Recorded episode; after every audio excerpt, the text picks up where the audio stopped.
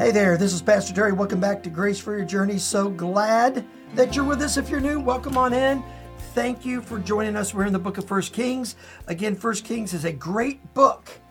If you've ever thought it was possible, just possible, that you could slide away from the Lord, it tells us how that happens, how to avoid it, and unfortunately, the consequences if we do.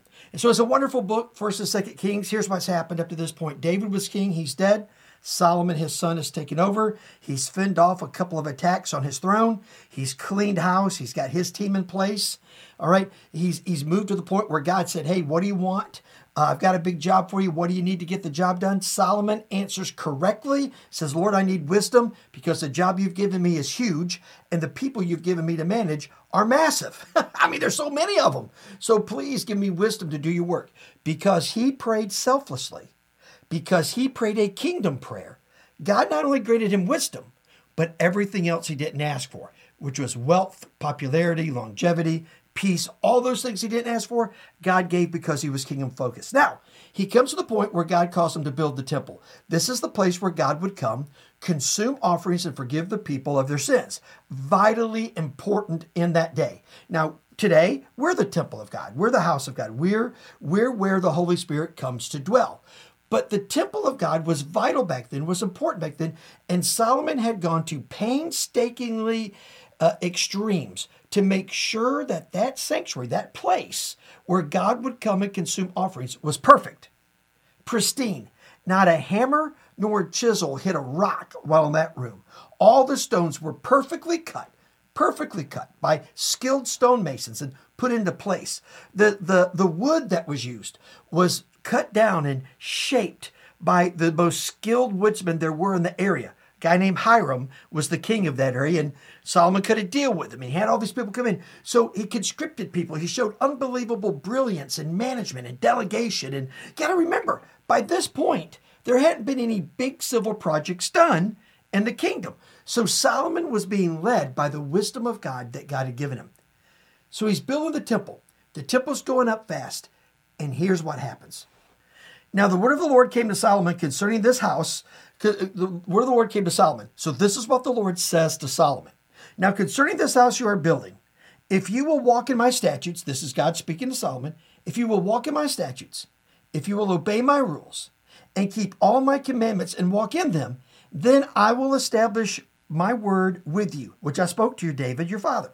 What was that word? It was this I will dwell among the children of Israel and will not forsake my people Israel. So here's what we learn out of that little encounter with the Lord. First of all, because Solomon began his journey hearing from God, God was going to stay with him and speak to him. So I want to ask you whatever endeavor you're in in your life, whatever phase or station you're in in life, have you heard from God about this section of your life? This particular time frame in your life. Have you gone to the Lord and said, "Okay, Lord, I'm in my 50s, I'm in my 40s, I'm in my 20s, I'm in my 70s. What do you want of me during this time?" Now, because Solomon had listened to the Lord, had honored the Lord, God continued to speak to him throughout his tenure and his time. And so I want to ask you, have you done that? Have you have you started a project at this stage in your life, something great for the kingdom? Not it's nothing wrong with having stuff for you, you know, having the bucket list. I mean, bucket lists are typically pretty selfish, not always, but typically. Have, have you had sort of a kingdom goal and objective list? The things you want to do for the greatness and glory of God. Have you has that even entered your mind to, to think about? I know it has. So have you reduced it to paper and thought about it? Well, Solomon did. He started out at that point. So God's still speaking to him. Second, let me ask you this. Is what you're doing ultimately for God right now in your life? If you're in the middle of building a great business, have you dedicated that business to the Lord? Well, Terry, what does that mean? What does it mean to dedicate? So, what it means get alone and get quiet. Go before the Lord and say, Lord, this business I'm in, name the business, I dedicate to your glory. I know what that means. That means I'm going to operate according to biblical principles, according to biblical ethics, according to how you expect me to act as a Christian. You don't get, there's not like an exemption clause. Oh, when you become a leader, you get to suspend these things.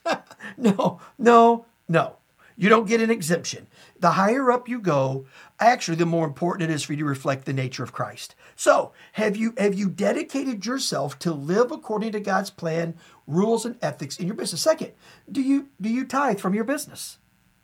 Do you give from your business? Do you dedicate a percentage of your business to the Lord? If you read Solomon, you see at every turn, he asked people of great wealth, of great responsibility, to give to the work of the Lord. He, he asked them to do that. And up to this point, he's talked to 12, right? Up to this point, every one of them have said, I'm in. I want to be a part of what God's doing. So I don't know where you live and what's going on in your area. We have people who listen and watch all around the world, and we're so thankful for that. Thank you for tuning in. But there's some ministry in your area. There's some pastor or minister or missionary in your area that's doing a great work. They're either a great teacher, they're a great impact leader, they're a great philanthropist, they're a great servant, they're doing something that you can dedicate part of your business to. And man, I tell you, God will bless it without a doubt. And then finally, if you do these things, here's what's going to happen. All along your journey, God's going to speak to you to confirm what you're doing and to coach you in the next steps. This is exactly what it is. Now, God may do that a couple of ways. Now, with Solomon, he does it through direct communication, either through dreams or, or, or through a vision. But he'll also later on use prophets and priests to speak to him. And so God will use other people at times to speak into your life and say, hey, you need to step back and think about these things. Now, listen, when you build your life on this idea that at every phase, there's a mission for me in the kingdom, at every step of the road, there's a mission. There's a mission for me in the kingdom. Everything I'm doing, there's something for me to do in the kingdom. If you seek God, hear from the Lord, surround yourself with godly people, you're going to make an impact, man, that you, you can't even dream of. Now you might be saying, but Terry, I don't have a lot of money. Can you pray? Can you love people? See, that's part of the kingdom. That's an amazing thing. And God has something for you to do. Now, when you do it, you're going to hear from the Lord, which is thrilling, and you're going to have unbelievable grace for your journey. I promise you, you will. Let me pray for you. Well, Father, we love you so much. And I pray that every person listening or watching right now, that you would speak to them about where they are at their particular stage in life, and that you will call them to do something great for your kingdom. Father, we pray this in Jesus' name. Amen and amen. Well, God's blessings on you, and we'll talk with you again next time. Thank you so much for listening to this edition of the Grace for Your Journey podcast. I pray that it has been a blessing and an encouragement to you. Pass it around if you think it would help somebody, and we look forward to you dropping by again for another episode of the Grace for Your Journey podcast.